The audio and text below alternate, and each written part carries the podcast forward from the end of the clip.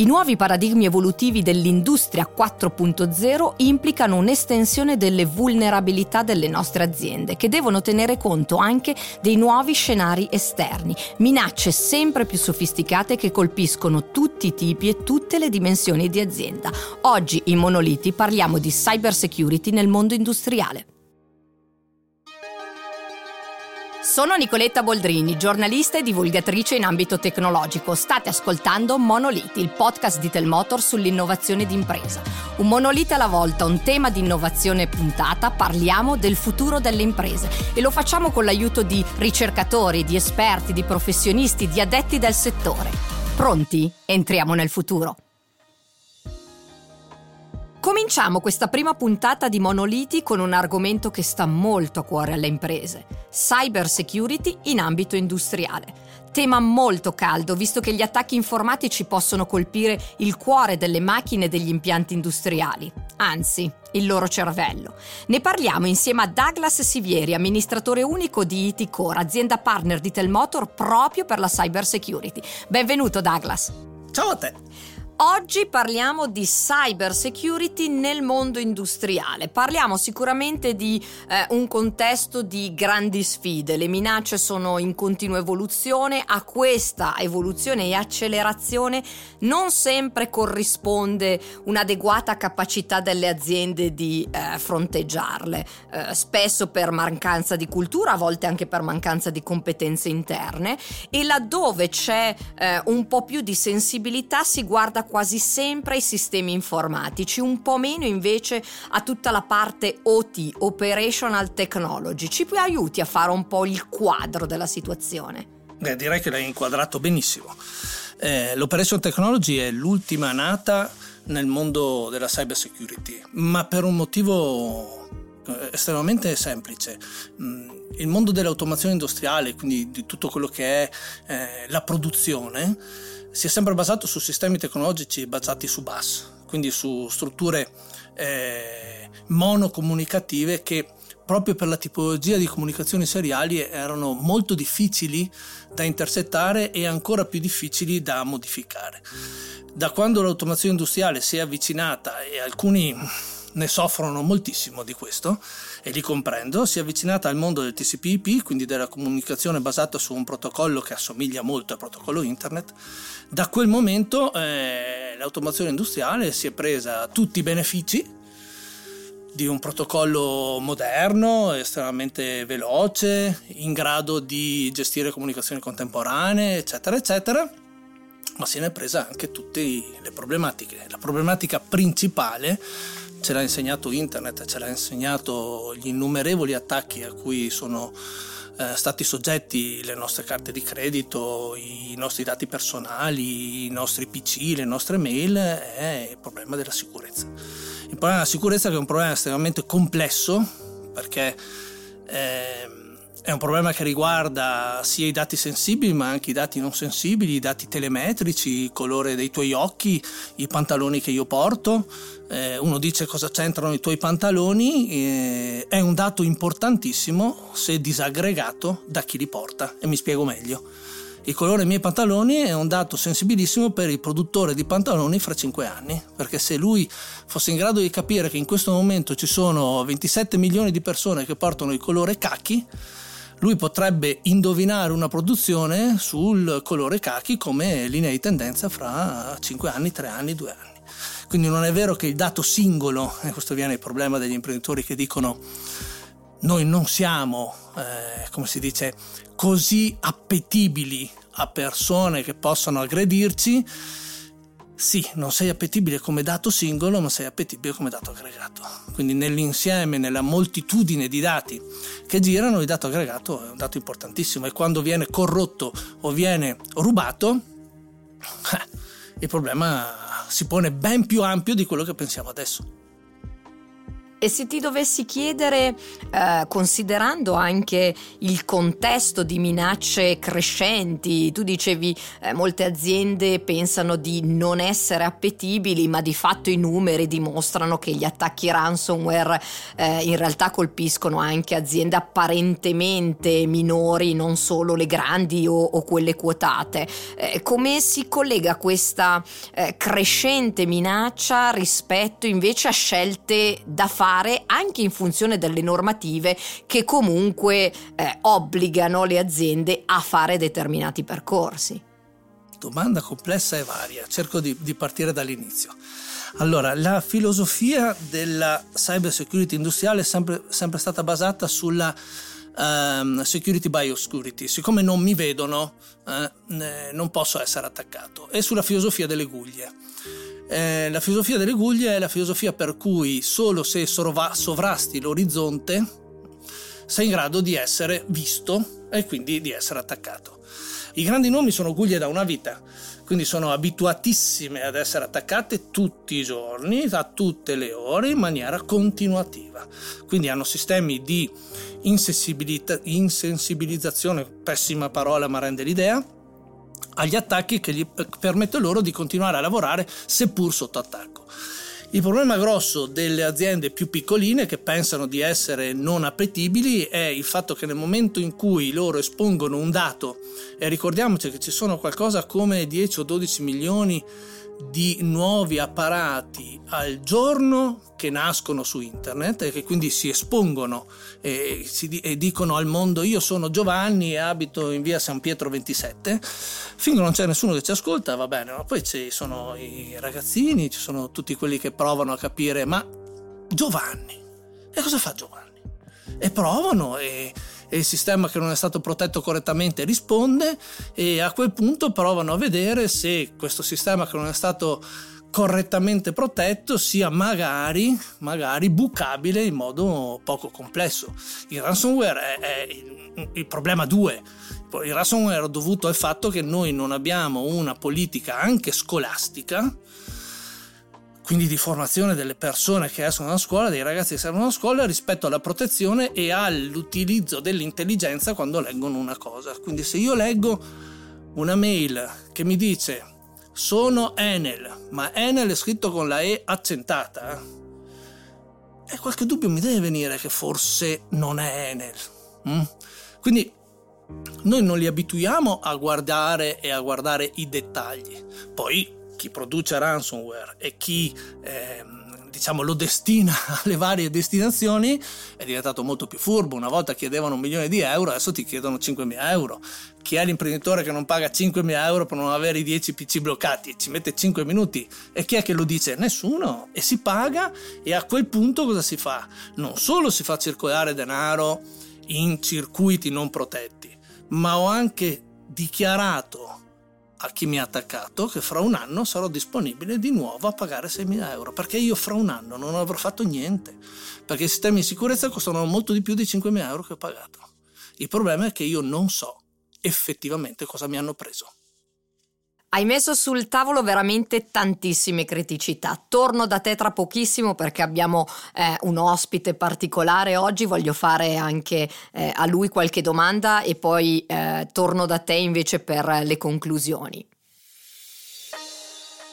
Su questi temi abbiamo coinvolto un ospite d'eccellenza. Do il benvenuto a Gabriele Faggioli, presidente del Clusit, Associazione Italiana per la Sicurezza Informatica. Benvenuto Gabriele. Grazie, buongiorno a tutti. Oggi parliamo di cyber security per il mondo industriale. Tu nel tuo ruolo di presidente del Clusit, ma anche l'esperienza che hai maturato eh, con le aziende, hai sicuramente un osservatorio e una vista privilegiata. Quando parliamo di cyber security, il binomio con l'information technology è ormai molto assodato. Meno, ne parlavamo poco fa con Douglas, molto meno quando abbiamo a che fare con il mondo industriale. Le imprese sono abituate a investire eh, ingenti somme di denaro per i macchinari, per gli impianti, un po' meno quando si tratta di messa in sicurezza. Ci aiuti a dare un po' il quadro e a farci capire anche che cosa può fare il Clusit per migliorare la cultura delle aziende? Allora, innanzitutto mi verrebbe da dire che oggi parlare di una differenza sostanziale tra I T e O T è sempre un po' particolare, perché quando parliamo di apparecchiature connesse, parliamo di apparecchiature, di sistemi, di impianti che ormai hanno una componente eh, assolutamente di automazione, una componente informatizzata, poi mh, diciamo che a volte eh, si utilizzano un po' delle terminologie che vanno un po' di moda o servono a identificare dei, degli ambiti che non hanno poi delle differenze così nette. Ci sono però delle differenze da considerare, delle questioni delicate. Eh, la prima, che in ordine anche nostro di studio che abbiamo fatto come gruppo di lavoro del Politecnico, riguarda il tempo di vita dei sistemi. Eh, le apparecchiature uso industriale hanno tipicamente un ciclo di vita più lungo rispetto invece a sistemi informativi che vengono utilizzate all'interno delle imprese o delle pubbliche amministrazioni, diciamo un po' più quotidiane, a cui siamo abituati, con cui siamo abituati a, a lavorare. Anche da un punto di vista di capacità di aggiornamento, patch e via discorrendo, eh, le, ormai l'informatica, diciamo, distribuita, che siamo abituati, è fortemente oggetto di manutenzione. Eh, quando parliamo di sistemi, di impianti invece che hanno un ciclo di vita molto lungo, eh, a volte questo aspetto, insomma, della, della, della mantenimento di un certo livello di sicurezza, nel nostro caso nel tempo, viene, viene un po' di minore attenzione. Questo anche perché molti di questi impianti sono stati progettati per non essere connessi, e quindi tutto sommato il problema della sicurezza non c'era. Eh, da quel punto di vista, naturalmente, cioè il rischio dell'attacco dall'esterno eh, strumentale a bloccare la produzione, a fare degli errori di produzione o eh, ad arrecare un danno diretto nella, nella, della, dall'esterno, però della, creare un malfunzionamento, non era sostanzialmente qualcosa per cui queste macchine sono state progettate.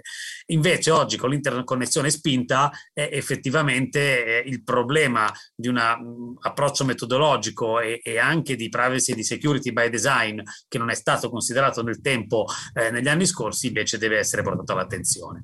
C'è anche un tema, secondo noi, che del fatto che questi sono sistemi ormai in grado di operare direttamente sul mondo fisico, con quindi potenziale anche impatto diretto oggi di eh, fenomeni di aggressione direttamente eh, influenti poi sull'esecuzione del lavoro o sul blocco del lavoro, e eh, naturalmente l'attenzione che si lega all'interconnessione eh, dell'accesso, della possibilità di accesso remoto ai sistemi industriali. Quindi eh, un insieme, se vogliamo, di condizioni che sono mutate nel corso del tempo, che negli ultimi anni hanno subito un'accelerazione, che la subiranno ancora di più sicuramente nei prossimi anni, e su cui fino ad oggi l'attenzione non è stata prestata sicuramente in modo adeguato.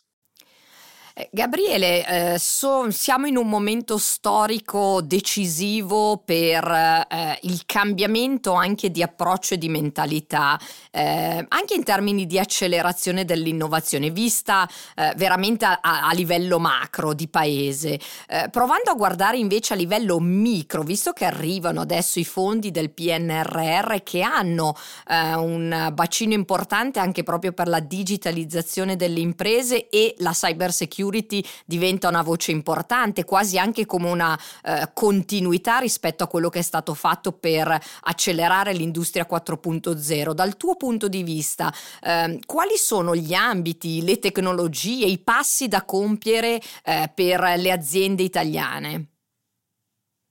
Allora, il P N R R è sicuramente una grandissima occasione. Eh, faccio un passo indietro. Io sono uno dei più forse negativi sulla valutazione del nostro sistema paese. Dobbiamo renderci conto che eh, il P N R R può fare molto, ma non può fare tutto. Se non c'è una trasformazione eh, di approccio proprio culturale, politico al, al tema, ma non al tema security in senso stretto, al tema digitale in senso più ampio, dobbiamo renderci conto che il P N R R è un grande, una grande occasione, ma anche un grande rischio, perché tutte le volte che si vanno a spendere così tanti soldi in così poco tempo, si può fare un salto importantissimo a vantaggio del paese, però bisogna pensare al dopo. Poi ho costruito un enorme sistema paese digitalizzato, magari ce l'ho pure fatta, a quel punto devo avere i soldi per mantenerlo in efficienza e sicuro. Ora è, è il tema di prima dell'O T versus l'I T. Eh, se io vado a costruire eh, una, una, una, un cavo di una banca dove vado a mettere i giornali di famiglia, un cavo resta sicuro per decenni. Eh, non è che ha bisogno di grandissimi interventi per aumentare il livello di, di sicurezza intrinseco dell'oggetto. Se io invece sviluppo un sistema informativo eh, ad uso sostanzialmente quotidiano aziendale, eh, evidentemente la velocità con cui la tecnologia e gli attaccanti lo possono aggredire è incommensurabilmente maggiore. Era così anche nell'O T prima, quando le apparecchiature erano scollegate. Adesso, che invece siamo tutti interconnessi, non è più così. E quindi il problema del cosa fare passa attraverso la nostra capacità di prevedere investimenti a lungo termine, eh, che purtroppo in Italia non è facilissimo. Quindi eh, io credo che bisogna rendersi conto della eh, debolezza intrinseca del paese, bisogna dirselo, eh, bisogna rendersi conto che non abbiamo nemmeno una forza lavoro preparata adeguatamente, quindi bisogna investire enormemente in capitale umano nei prossimi anni. E poi io credo che bisogna fare economia di scala. Eh, io sono assolutamente favorevole al cloud nazionale eh, della pubblica amministrazione, sono assolutamente favorevole a una trasformazione eh, verso il mondo del cloud anche per le pubbliche amministrazioni, mh, già tracciato, ma anche per il mondo privato, grandi e piccole imprese, perché sono convinto che solo l'economia di scala può dare quella possibilità economica a un piccolo imprenditore, ma anche a un grande imprenditore, per poter stare al passo coi tempi, sia a livello, diciamo, funzionale, ma anche a livello eh, di sicurezza. Quindi invito assolutamente a ragionare mai e non più in ottica di microimprenditoria e micro pubblica amministrazione, ma molto di più a cercare di fare economia di scala laddove possibile. E mi stimoli una domanda, un quadro sicuramente eh, complesso, come dicevi tu, negativo, ma bisogna anche dirselo. Per affrontare le sfide bisogna ben aver chiaro qual è il contesto di, di partenza eh, e quindi, guardando con un occhio eh, forse un po' più roseo, un po' più ottimistico, eh, c'è una grande opportunità per le competenze, quindi eh, provandolo, dicevi, anche in termini di gender gap, in termini di mancanze di competenze adeguate, significa che spingere le persone a migliorare, ad accrescere le proprie competenze in ambito cyber security potrebbe essere una buona scelta? Allora, io sono profondamente convinto che oggi chiunque a qualunque età abbia un minimo di interesse ad approfondire qualcosa perché gli piace lavorare e gli piace l'idea di fare carriera, se entra nel mondo della cyber security trova lavoro a una velocità che in nessun altro settore di mercato si può fare alla, nello, stesso, nello stesso modo. E questo sia come possibilità di trovare lavoro che come possibilità di ottenere remunerazioni sopra la media rispetto a quello che siamo abituati. Ormai trova lavoro nel settore anche non che ha fatto un'università specifica, che non c'era nemmeno fino a qualche anno fa, lavora tantissima gente non laureata, tantissimi ragazzi e ragazze si stanno affacciando che semplicemente sono stati curiosi nella vita e, e, e hanno approfondito per i fatti loro eh, materie e, e tecnologie che gli permette oggi di lavorare a ottimo livello.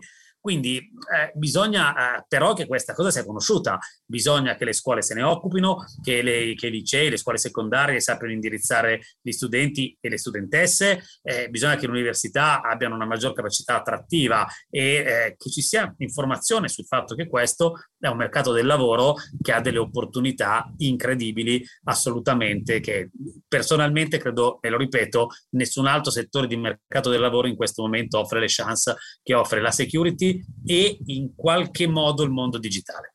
Grazie mille Gabriele, sicuramente un quadro quindi di cambiamento molto complesso, negativo rispetto al contesto attuale, ma che, se lo guardiamo in chiave prospettica, noi con Monolith, con questo podcast, stiamo cercando proprio di entrare nel futuro, stiamo parlando di un ambito di mercato molto promettente. Quindi Gabriele, grazie per aver condiviso con noi le tue riflessioni. Grazie a voi. Douglas, torno da te rispetto alle, ehm, ai temi che ha toccato Gabriele. Ci ha parlato di un contesto, di un tema, eh, sicuramente un quadro negativo rispetto al contesto attuale, ma con una visione prospettica interessante. Se dovessi chiederti così su due piedi, quindi, che cosa devono fare adesso le aziende considerando le sfide non banali che bisogna affrontare? Io e lui abbiamo due visioni di paesi diversi, però no, non nego che il mondo della cyber security sia veramente il futuro e il mondo del digitale assolutamente sì. L'imprenditore vive l'azienda come la sua famiglia, come casa sua, che sia il piccolo imprenditore, che sia il medio imprenditore, ma anche il gigantesco imprenditore, quell'azienda lì è casa sua. È casa sua e quindi quando qualcuno va lì e gli dice guarda che tu per salvare casa tua devi fare così, così, così, così, mm, piace poco, piace poco. Devi andare lì e digli che gli stai toccando il denaro. Ti stanno rubando in casa. Urco cane, questa è una cosa che quanti cani a guardia devo prendere, quali, di che modello, di che razza e quanto grossi devono essere. Allora ti ascoltano, perché l'imprenditore è molto legato al fattore produttivo, ma per un fattore scolastico. La prima generazione dopoguerra degli imprenditori non aveva studiato. Quindi quegli imprenditori lì hanno fatto l'Italia che siamo adesso. Seconda generazione, terza generazione ha studiato di più, ma la forma imprenditoriale iniziale è sporcarsi le mani e fare le valvole, sporcarsi le mani e arrotolare fili, sporcarsi le mani e spostare cariole. Andargli a parlare di digitale serve secondo me ancora un cambio, servirà ancora tempo, serve istruzione, sono d'accordissimo con Gabriele, serve istruzione ai nostri figli. Eh, non forzandoli necessariamente a fare eh, facoltà STEM, io su questo sono assolutamente contrario. Io in questo momento assumo sempre più con piacere laureati in filosofia e laureati in storia e faccio di mestiere super tecnologia, ma la forma mentis che dà una, una preparazione di tipo ehm, letterario, umanistico, è una forma mentis che non dà la matematica, e io sono un ingegnere in telecomunicazioni, più matematico di me in famiglia c'è nessuno. E allora in questa prima puntata del podcast Monoliti succede di tutto, direi che abbiamo praticamente inaugurato il podcast con il botto. Ve l'abbiamo promesso, cerchiamo di entrare nel futuro, in questo futuro tante sfaccettature diverse, tante sfumature diverse, visioni diverse, competenze e anche approcci culturali e di cambiamento diverso. Io ve l'ho detto, entriamo nel futuro e ci diamo appuntamento alla prossima puntata di Monoliti. Questo era un assaggio di futuro. Tu come lo vedi? Faccelo sapere scrivendo a monoliti chiocciola telmotor punto it. Se la puntata ti è piaciuta, segui Monoliti per non perderti i prossimi appuntamenti e ci vediamo nel futuro.